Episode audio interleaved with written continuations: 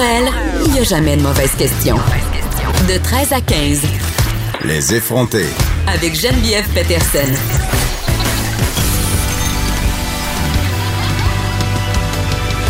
Cube Radio.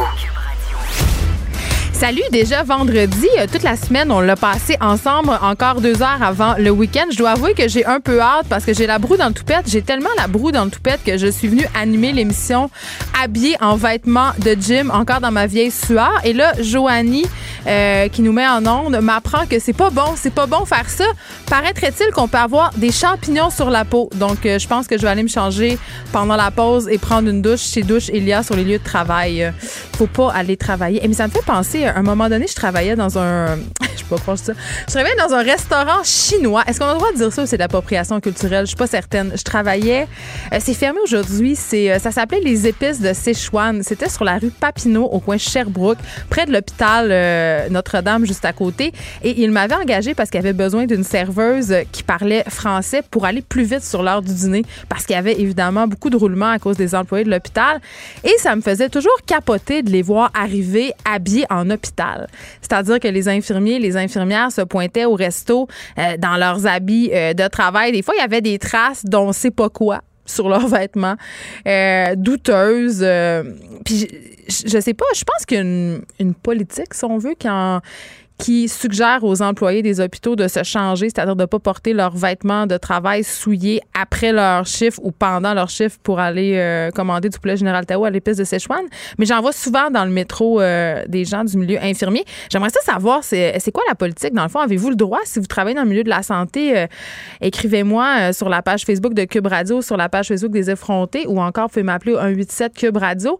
Je me demande tout le temps, c'est quoi, c'est quoi la loi? Ben, sûrement pas une loi, mais c'est quoi qu'on vous suggère de faire parce que j'en vois souvent. Puis dans le fond, peut-être que c'est pas grave, peut-être aussi qu'on vous voit puis vous, vous en allez travailler, donc vos vêtements sont propres. Mais euh, ça m'a toujours, euh, toujours un peu inquiété.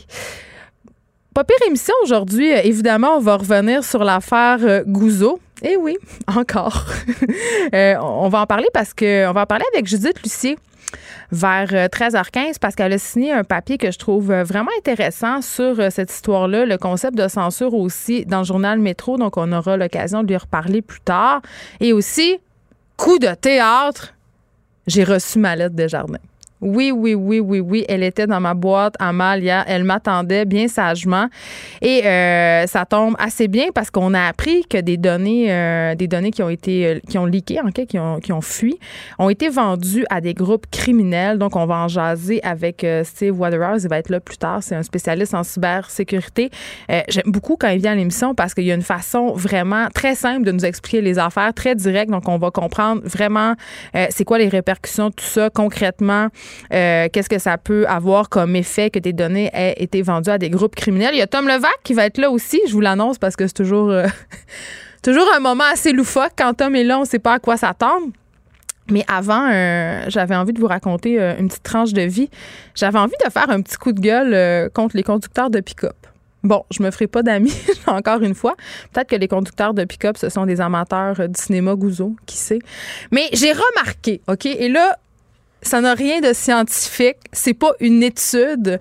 J'ai remarqué que sur les routes, les conducteurs de pick-up sont vraiment gossants. Sont vraiment envahissants. Ils vont vite. Ils te poussent dans le cul. Ils te laissent jamais passer. On dirait qu'ils pensent que parce qu'ils ont un pick-up, ils sont invincible. Tu sais, l'adage grosse corvette, petite quéquette, là, j'aurais tendance à vouloir l'appliquer au pick-up, gros, gros pick-up, petite, je sais pas quoi. Mais euh, j'ai remarqué ça en me promenant dans les rues de Montréal, mais aussi dans les rues ailleurs au Québec. Euh, l'hiver, surtout, euh, ma famille reste au Saguenay-Lac-Saint-Jean. j'ai à faire des routes vraiment difficiles, le parc de la Mauricie notamment. je me fais je me fais dépasser par des pick-up qui roulent à 140. On dirait qu'il y a comme un sentiment je sais pas, les gens qui conduisent des pick-up ont l'impression d'être invincibles. C'est aussi ça qu'on nous vend beaucoup avec les pubs de ce type de camion-là, le fait d'être en sécurité, d'être dans une grosse affaire, donc l'impression euh, qu'il peut rien nous arriver. Mais la semaine passée, j'en ai eu ma claque. J'étais vraiment écœurée. J'étais sur la rue Iberville à Montréal. Je m'en venais d'animer euh, Les Effrontés.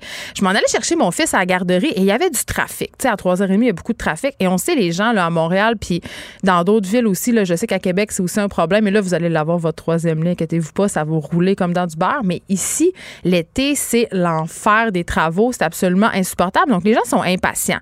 Les gens font des affaires qu'ils feraient pas normalement.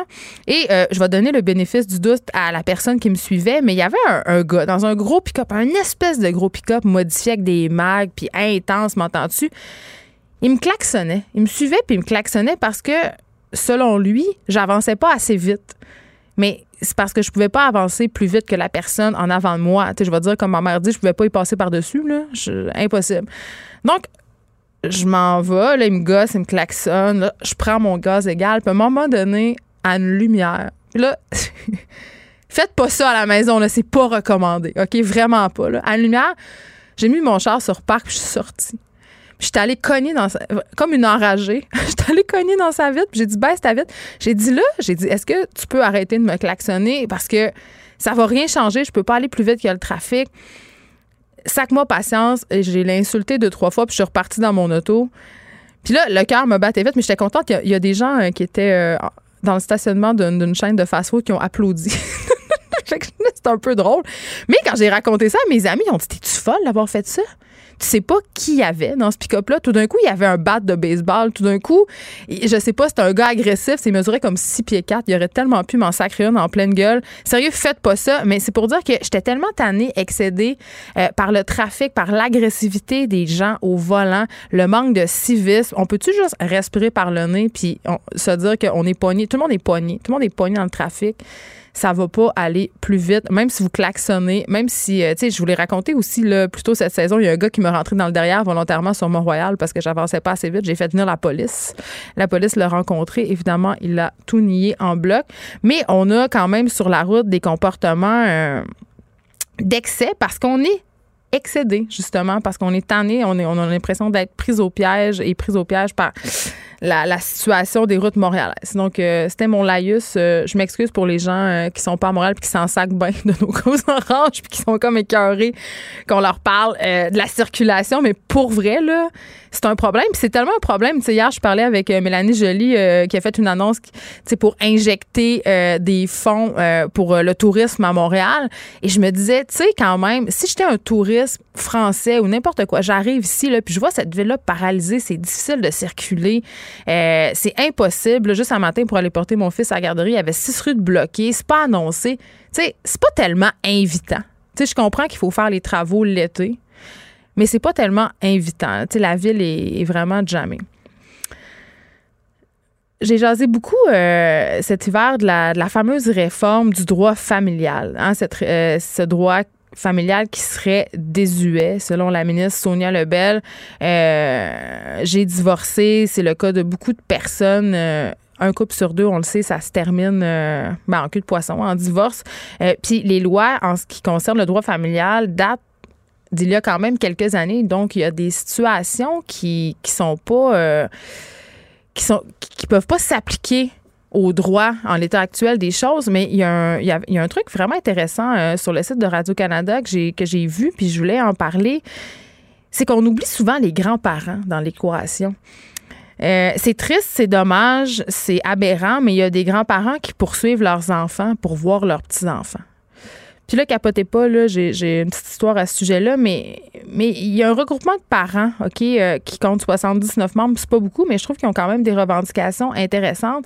Ça s'appelle le regroupement de parents, la défense des droits parentaux. Ça a été créé en janvier dernier parce qu'il y a des parents qui sont flabbergastés. Euh, parce qu'un bon matin, euh, d'ailleurs, je vous raconte l'histoire. Un bon matin, à 7 heures du matin, il y a un couple de parents, ça sonne à la porte. C'est un huissier. Et le huissier a une requête en justice qui provient des grands-parents parce qu'ils souhaitent euh, obtenir des droits légaux pour voir leurs petits-enfants.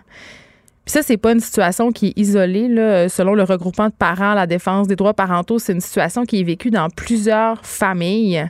Puis ces parents-là estiment désormais que, que la loi telle qu'elle est écrite euh, donne lieu, si on veut, à des, des, pratiques abusives, des demandes abusives de la part euh, des grands-parents. Et là, la loi, c'est en fait, c'est l'article 611. Euh, c'est un, un article de loi du Code civil du Québec qui est entré en vigueur en 80. Puis ça dit, en gros, euh, ça dit que les pères et les mères ne peuvent pas, sans motif grave, faire obstacle aux relations personnelles de l'enfant avec ses grands-parents. Euh, c'est-à-dire que tu peux pas, du jour au lendemain, empêcher ton enfant d'avoir des liens avec ses grands-parents.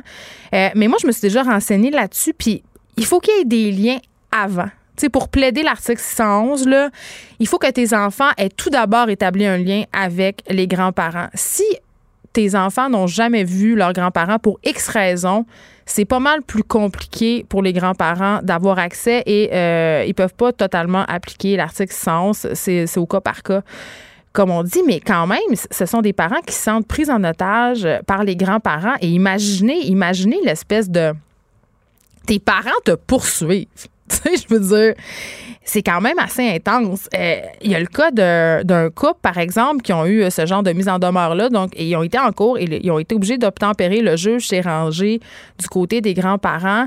Euh, les, ces parents-là avaient deux enfants, dont un enfant encore allaité. Et cet enfant-là a été obligé d'aller passer la nuit chez ses grands-parents, même s'il était allaité et même si ça compromettait, entre guillemets, euh, cette allaitement-là. Et euh, dans cet aspect-là, on ne tient pas en compte, là, c'est sûr, on parle d'enfants allaités ou d'enfants de 5 ans, mais pour les enfants qui ont plus de 10 ans, on ne tient pas en compte leur désir. Il y a des enfants qui ne veulent pas aller dormir chez leurs grands-parents. Ils veulent aller passer du temps, mais ça leur fait peur de dormir là. Et le juge les oblige à aller dormir chez leurs grands-parents. Et, sais, on a parlé de, désespoir, de découragement, de la trahison. sais c'est quand même assez intense, mais il y a un regroupement aussi de grands-parents qui, qui luttent pour que euh, certains grands-parents aient accès à leurs petits-enfants. Ils reçoivent environ 1000 euh, appels par année, mais on peut se demander, euh, selon l'article 111, c'est quoi un motif grave? Qu'est-ce qui fait qu'à un moment donné, des parents décident de ne plus laisser leurs enfants sans surveillance aux grands-parents?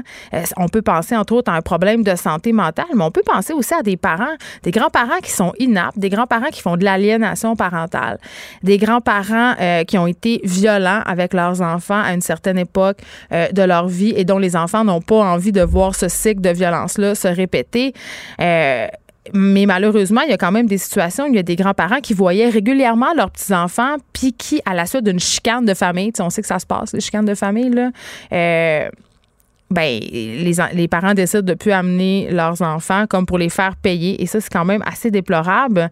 Euh, par contre, selon l'Association des grands-parents du Québec, il y a des parents qui font du chantage. Exemple. Si tu viens pas garder en fin de semaine, tu verras plus les enfants. Si tu me donnes pas X montant d'argent, t'es verras plus. Je veux dire, fait dans tout, des deux côtés, euh, il y a des gens qui abusent, mais il y a une affaire euh, qui unit toutes les parties dans ces conflits-là, -là, c'est les montants déboursés. Les parents et les grands-parents euh, avec qui Radio-Canada s'est entretenu affirment avoir déboursé entre 15 000 et 30 000 en frais judiciaires. C'est énorme. Moi, j'en reviens pas. J'en reviens pas que des, que des parents puis des grands-parents soient pas capables de se parler, de s'asseoir puis de se dire, écoutez, c'est bénéfique, là, la relation euh, grands-parents, petits-enfants.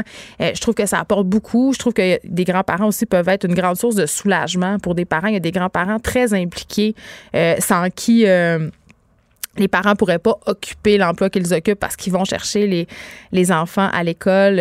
on parle pas de ces, ces belles situations-là. On parle de familles qui, qui qui se déchirent puis qui vont jusqu'en cours. Puis je, je sais pas là, je dis ça euh, je dis ça de même mais je sais pas comment l'enfant se sent là-dedans.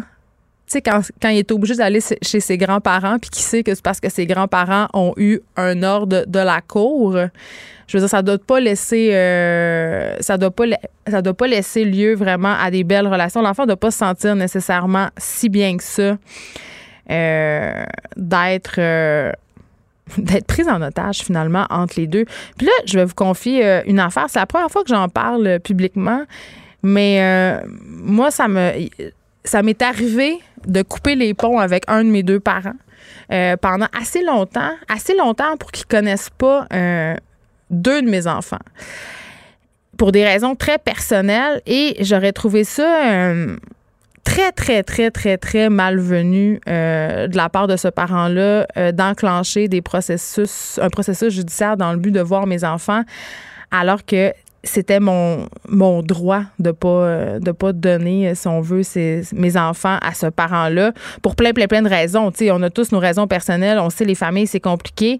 Mais euh, c'est quelque chose qui a été discuté dans le cadre des consultations publiques qui ont lieu en ce moment euh, avec la ministre Sonia Lebel. Puis je pense que c'est une bonne chose. On, on, lui a demandé en fait Radio Canada lui a demandé si elle allait se prononcer sur l'article 611 sur son côté désuet euh, c'est pas, ça semble pas être dans ses priorités, mais elle affirme que son gouvernement a toujours euh, l'intention de vouloir modifier cette loi-là et de peut-être un peu amender euh, toute cette, cette, zone floue sur la loi qui touche l'accessibilité des grands-parents aux enfants parce que, je l'ai dit tantôt, qu'est-ce qu'est-ce qu'un motif raisonnable d'empêcher c'est quoi faire obstacle? Vraiment, parce qu'on peut se poser la question. Moi, je peux trouver qu'un un de mes parents euh, est inadéquat, puis un juge peut trouver que c'est pas le cas. Euh, on le sait, là, j'en ai parlé hier avec l'histoire euh, de la DPJ, la petite fille qui s'est frappée à une porte fermée puis qui a eu, qui s'est fait violer. c'est pas tout le monde qui a le même sens du jugement. C'est pas tout le monde qui trouve que telle situation est assez problématique pour couper les liens avec son enfant. Mais quand on pense qu'il y a un huissier qui cogne chez des parents à 7 heures le matin puis qui disent écoutez, là, vous allez aller en cours contre vos propres parents. je, trouve ça quand même euh, je trouve ça quand même fort en café. Je, puis je sais là, que c'est compliqué. Je sais que communiquer, c'est pas toujours euh, facile. Mais bon,